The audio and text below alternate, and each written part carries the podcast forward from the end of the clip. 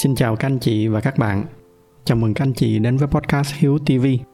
Trước khi bắt đầu, dành cho anh chị nào mới lần đầu đến podcast này thì đây là nơi mà tôi chia sẻ về chủ yếu hai mảng nội dung chính, đó là các cái kỹ năng quản lý tài chính cá nhân và thứ hai là những kinh nghiệm sống mà tôi đã tích lũy được.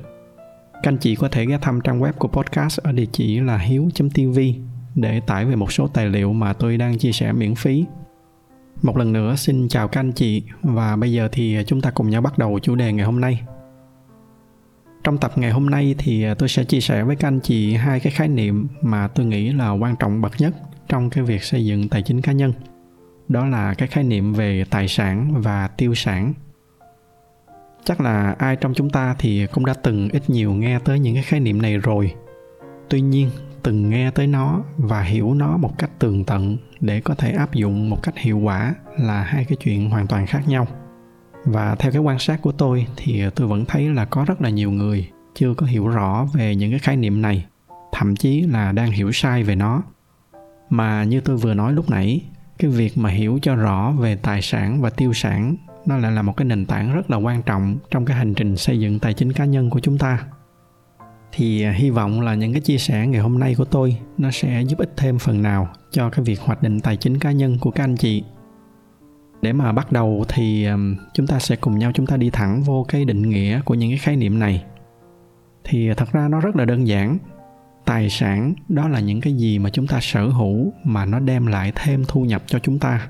Hoặc là nói một cách khác là trong cái quá trình sở hữu những cái món đồ đó cái số tiền mà nó mang về cho chúng ta cao hơn cái số tiền mà chúng ta phải bỏ ra để nuôi nó. Còn tiêu sản thì ngược lại, đó là những cái món đồ mà trong quá trình sở hữu, nó sẽ lấy bớt tiền ra khỏi túi của chúng ta. Lấy ví dụ là chúng ta sở hữu một cái ngôi nhà để mà cho thuê chẳng hạn, thì mỗi tháng cái tiền thuê nhà sau khi mà trừ hết tất cả những cái chi phí thì nó vẫn còn lại một cái khoản lợi nhuận ròng cho chúng ta. Thì nghĩa là ở trong cái trường hợp này cái ngôi nhà đó nó chính là tài sản và tài sản ở trong tiếng Anh nó gọi là assets. Còn ngược lại, lấy cái ví dụ khi mà chúng ta đang sở hữu một cái chiếc xe hơi thì trong quá trình mà sử dụng chúng ta phải đổ xăng cho nó, phải bỏ tiền định kỳ để mà bảo trì bảo dưỡng, rồi phải mua thêm bảo hiểm và trả những cái loại phí khác. Cho tới khi mà bán thì chúng ta lại phải bán thấp hơn cái giá lúc mua. Đây chính là cái chi phí khấu hao nghĩa là toàn bộ cái quá trình chúng ta sở hữu chiếc xe, chúng ta chỉ bỏ ra thêm tiền chứ chúng ta không có thu vô được đồng nào. Thì nghĩa là trong trường hợp này, đây chính là một cái tiêu sản. Tiếng anh họ gọi những cái tiêu sản là liabilities. Và đơn giản chỉ có vậy.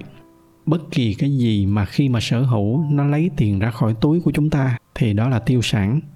Còn những cái gì khi mà sở hữu, nó mang thêm tiền về cho chúng ta, thì đó là tài sản. Chỉ có vậy thôi chúng ta đừng có để bị nhập nhằn về những cái giá trị khác ngoài cái khía cạnh tài chính, như là những cái sự tiện nghi hay là những cái cơ hội mà nó mang lại trong cái quá trình sở hữu. Chút nữa tôi sẽ nói chi tiết hơn về cái ý này. Thì từ cái định nghĩa này, tôi sẽ chia sẻ thêm với các anh chị một số cái tính chất nó có liên quan đến tài sản và tiêu sản. Tính chất đầu tiên, hoặc có thể gọi nó là cái sai lầm đầu tiên cũng được, và cũng là cái sai lầm phổ biến nhất, mà nó cũng lại là cái sai lầm nguy hiểm nhất đó là người ta bị lầm lẫn giữa chi tiêu và tài sản. Thì trước khi mà đi cụ thể vô lầm lẫn như thế nào, chúng ta cùng nhau tìm hiểu chi tiêu nó là cái gì. Thì chi tiêu ở trong tiếng anh nó gọi là expense. Đây là những cái khoản chi phí mà chúng ta phải chi trả cho cái việc sở hữu một cái món đồ gì đó để đổi lại một cái giá trị nào đó khác ở trong cuộc sống của chúng ta.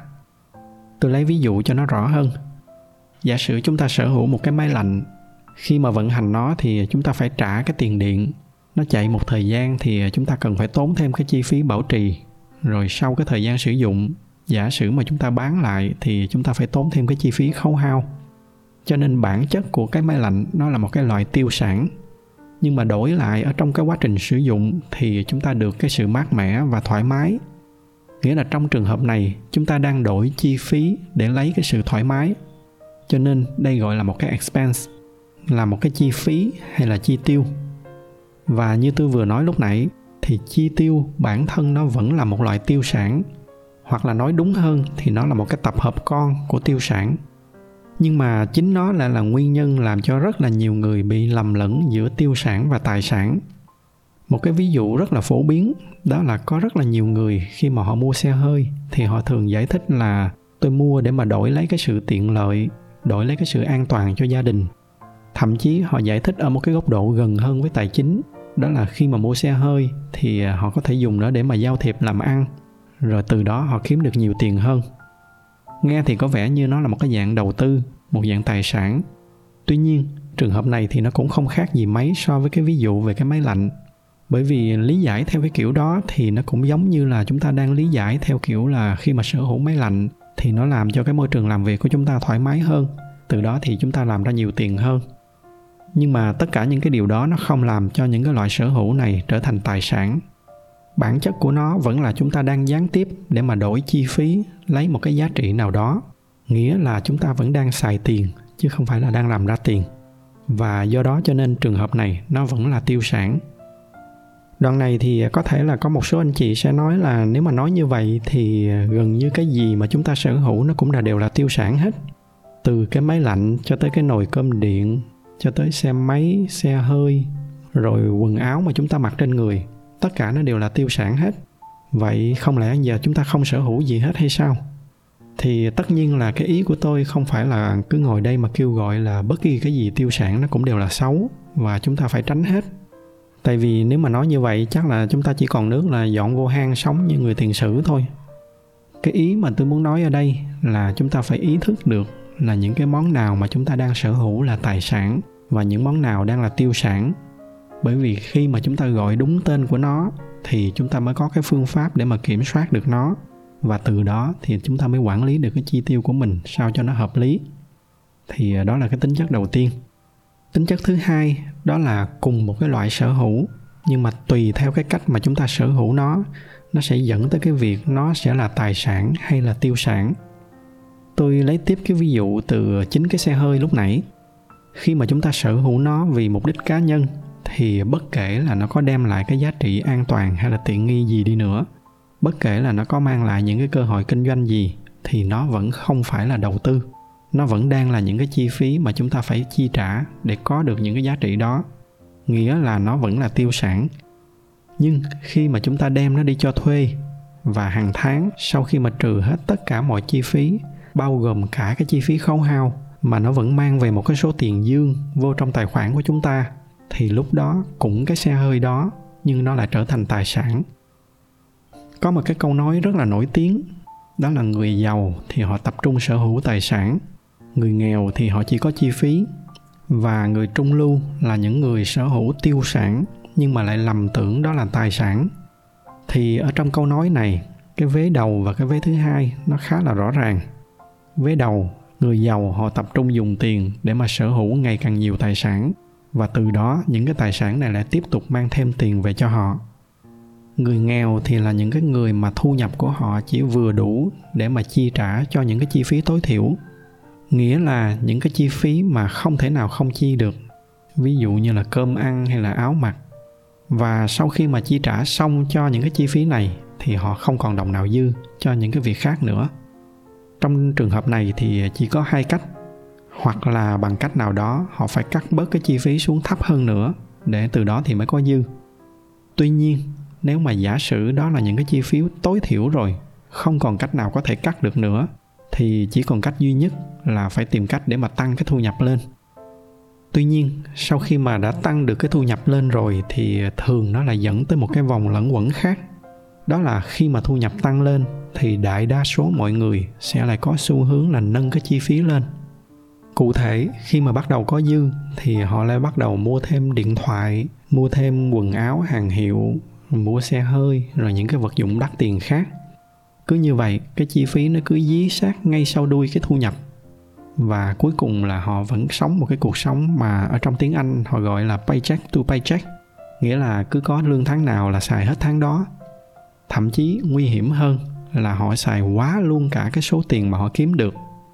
Lúc này thì à, cái phần liabilities nó sẽ có thêm một cái ý nghĩa khác. Liabilities trong tiếng anh, ngoài cái nghĩa là tiêu sản, thì nó còn có nghĩa là nợ nần. Và khi mà chúng ta đã bước vô cái khu vực nợ nần, thì cái chất lượng cuộc sống của chúng ta nó sẽ giảm xuống ngay lập tức. Bất kể là khi đó nhìn bên ngoài chúng ta có hào nhoáng tới mấy đi nữa có đi xe đẹp bao nhiêu, nhưng mà ở trong đầu lúc nào cũng bị căng thẳng về cái việc là phải trả lời như thế nào với lại các cái chủ nợ thì không thể nào mà thoải mái được. Và thực tế chúng ta nhìn ra ngoài thì chúng ta thấy có rất là nhiều cái trường hợp như vậy. Có rất là nhiều người nhìn thì rất là hào nhoáng, bảnh bao, đi xe hơi xịn, nhưng mà ở bên trong thì lại nợ nần chồng chất. Và tôi thì tôi không cho rằng đó là một cái cuộc sống chất lượng. Và nếu mà chẳng may có anh chị nào đang vướng vô nợ nần thì ở trong cái loạt bài về tự do tài chính, tôi có cái phần hướng dẫn rất là kỹ cái cách để mà thoát ra khỏi cái vòng xoáy nợ nần này. Các anh chị nào cần thì có thể xem lại cái loạt bài đó. Quay lại câu chuyện của chúng ta. Thì thay vì khi mà thu nhập tăng lên, chúng ta cũng tăng cái chi tiêu theo. Thay vì vậy, có một nhóm nhỏ, những cái người mà họ sẽ làm được cái việc khó hơn. Đó là họ vẫn giữ được cái mức chi tiêu như cũ hoặc là nếu mà có tăng thì họ chỉ tăng một phần nhỏ so với cái mức tăng thu nhập của họ. Để rồi họ dành phần lớn cái khoản tăng này để mà đầu tư và sở hữu những cái tài sản ở bên cái cột assets những cái loại tài sản này nó có thể là đầu tư vào một cái công việc kinh doanh riêng để mà sao cho đến một lúc nào đó thì những cái công việc kinh doanh này cứ mỗi ngày vận hành là nó lại mang thêm tiền về cho chúng ta. Và những cái việc này cũng không có nhất thiết là nó phải là cái gì đó cao siêu như là lập công ty hay là tập đoàn nó có thể là bất kỳ một cái độ lớn nào phù hợp với cái năng lực của chúng ta. Miễn sao nó mang thêm tiền về cho chúng ta mỗi ngày thì nó là một loại tài sản. Hoặc là cái cách đơn giản hơn, và ở đây thì à, cái chữ đơn giản nó nằm ở trong ngoặc kép. Đó là các anh chị có thể sở hữu cổ phiếu. Lúc này về bản chất, đó là các anh chị thay vì tự kinh doanh thì các anh chị nhờ những người có cái năng lực giỏi về kinh doanh. Nghĩa là ở đây là những cái công ty, họ sẽ thay các anh chị dùng cái số tiền đó để mà đi kinh doanh và đổi lại thì à, chúng ta sẽ được chia lợi nhuận thông qua cái việc là trả cổ tức hoặc là chính cái giá trị tăng của cái cổ phiếu đó. Tuy nhiên, cũng xin nói rõ là sở dĩ mà tôi nói cái chữ đơn giản ở trong ngoặc kép, đó là vì thật ra thì nó cũng không có đơn giản. Chúng ta vẫn phải có đủ năng lực và kiến thức để mà chọn mua những cái cổ phiếu nào có tiềm năng và an toàn. Thì cái này tôi có chia sẻ khá là cụ thể ở trong cái khoa học đầu tư anh chị nào muốn tham gia thì có thể tìm hiểu thêm ở trên website hiếu.tv ngoài cái việc tự kinh doanh và sở hữu cổ phiếu, thì à, chúng ta có những cái cách khác nữa. Ví dụ như là chúng ta mua nhà hay là mua xe để cho thuê, như là cái trường hợp ban đầu. Bất kỳ tài sản nào, miễn sao ở trong cái quá trình sở hữu, nó mang thêm tiền về cho chúng ta, thì đó là tài sản. Cứ như vậy, tóm tắt lại một số cái điểm mấu chốt ở đây đó là thứ nhất, chúng ta phải cố gắng làm sao để mà thu nhập nó luôn cao hơn chi tiêu. Rồi khi mà có dư thì chúng ta cố gắng vẫn giữ cái mức chi tiêu như cũ. Để cái phần dư ra đó, ngay lập tức chúng ta chuyển nó sang để mà sở hữu càng nhiều tài sản càng tốt. Và chúng ta tránh tối đa cái việc sở hữu những cái tiêu sản không cần thiết. Rồi đến phiên những cái tài sản này, nó lại đổ ngược về, làm cho thu nhập của chúng ta tăng lên thêm. Cứ như vậy, càng ngày nó càng cộng dồn cái hiệu ứng cộng dồn này thì à, tôi cũng đã có lần giải thích rất là chi tiết ở trong một cái tập podcast trước đây. Và ở trong dài hạn thì à, như tôi đã nói ở trong cái tập đó, cái hiệu ứng cộng dồn nó chính là cái con đường nhanh nhất để mang các anh chị đến với tự do tài chính. Thì à, đến đây có lẽ là sẽ có một số anh chị hỏi, nhưng mà cứ làm lụng cực khổ, rồi sống nay chết mai thì chừng nào mới được hưởng? Thì cái câu hỏi này theo tôi, nó là một cái câu hỏi đúng chứ không phải là sai rõ ràng cái mục đích của chúng ta là để có được một cái cuộc sống chất lượng, để mà trải nghiệm được nhiều thứ, tận hưởng được nhiều khía cạnh khác nhau ở trong cuộc sống. Nếu mà chúng ta cứ sống kham khổ ngày này qua ngày kia, chỉ để tích lũy tài sản và tiền bạc, thì liệu chăng có phải là chúng ta đang làm nô lệ cho tiền bạc hay không? Để mà trả lời cho cái câu hỏi này, thì tôi xin chia sẻ với các anh chị một vài ý chính. Đầu tiên, đó là ở trong cái giai đoạn còn trẻ, thì hãy cố gắng xây dựng được cho mình tự do tài chính đến một lúc mà đạt được cái tự do tài chính rồi. Đó chính là cái khái niệm escape velocity mà có lần tôi nhắc tới ở trong cái loạt bài về tự do tài chính. Nghĩa là khi đó cái tài sản của chúng ta nó đã có đủ để mà cái cuộc sống của chúng ta nó không còn bị ảnh hưởng bởi tiền bạc nữa, thì khi đó cả cái phần đời còn lại của chúng ta sẽ không còn bị chi phối bởi tiền bạc nữa. Và nói như vậy cũng không có nghĩa là suốt những cái năm tháng tuổi trẻ, chúng ta cứ sống không có chất lượng trái lại thì đây là cái giai đoạn mà chúng ta còn trẻ, còn nhiều sức khỏe. Chúng ta có rất là nhiều cách để mà vẫn có thể trải nghiệm cuộc sống mà không cần phải tiêu xài quá nhiều. Để cái tiền đó chúng ta đầu tư vào tài sản. Ý thứ hai mà tôi muốn chia sẻ cũng là cái cách mà tôi thường áp dụng.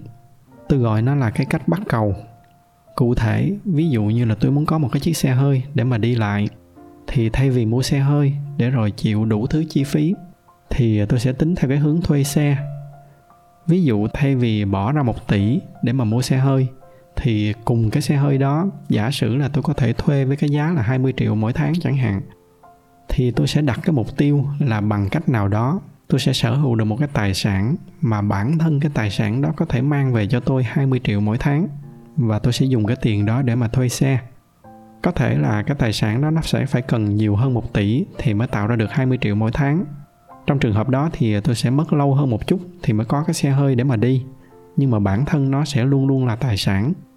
Nghĩa là với cái cách này, tôi vẫn sẽ sở hữu được cái xe một cách gián tiếp, thông qua cái việc sở hữu một cái tài sản nào đó đó là cái cách bắt cầu mà tôi cũng thường áp dụng và ý cuối cùng, trong những cái trường hợp hy hữu khi mà tôi bắt buộc phải sở hữu một cái loại tiêu sản nào đó, thì tôi sẽ cố gắng bám sát theo một cái công thức và lưu ý là cái công thức này là do tôi tự đặt ra cho bản thân mình chứ nó cũng không phải là một cái công thức chính thức nào hết tôi gọi cái công thức này là công thức 10%. Cụ thể, đó là tôi sẽ cho phép mình dùng 10% tổng cái tài sản của mình để dùng vào những cái khoản tiêu sản. Ví dụ tổng tài sản của tôi là 1 tỷ thì tôi sẽ cho phép mình được sở hữu tối đa 100 triệu là tiêu sản. Và cũng xin lưu ý đây là cái con số tối đa mà tôi cho phép mình sở hữu. Còn thì tôi sẽ cố gắng hạn chế cái con số này càng ít càng tốt. Đó là một số cái cách mà tôi đã dùng để quản lý tài sản và tiêu sản của mình. Thì hy vọng là qua cái bài chia sẻ ngày hôm nay, các anh chị đã hiểu rõ hơn về tiêu sản và tài sản và thông qua đó các anh chị cũng sẽ có cái hướng để mà lên kế hoạch xây dựng tài chính cá nhân cho mình một cách hiệu quả hơn ở trong lâu dài tôi xin kết thúc cái bài chia sẻ của mình hôm nay tại đây nếu mà thấy những cái nội dung này là hữu ích thì nhờ các anh chị chia sẻ thêm cho bạn bè và người thân của mình ngoài ra thì à, như thường lệ, bởi vì cái giải thuật của youtube họ ưu tiên cho những video có nhiều like, nên nếu mà thích cái video này thì nhờ các anh chị bấm thêm vào cái nút like để giúp cho podcast của chúng ta có nhiều người biết hơn nữa Xin cảm ơn sự theo dõi của các anh chị và chúc các anh chị có một buổi tối cuối tuần bình yên.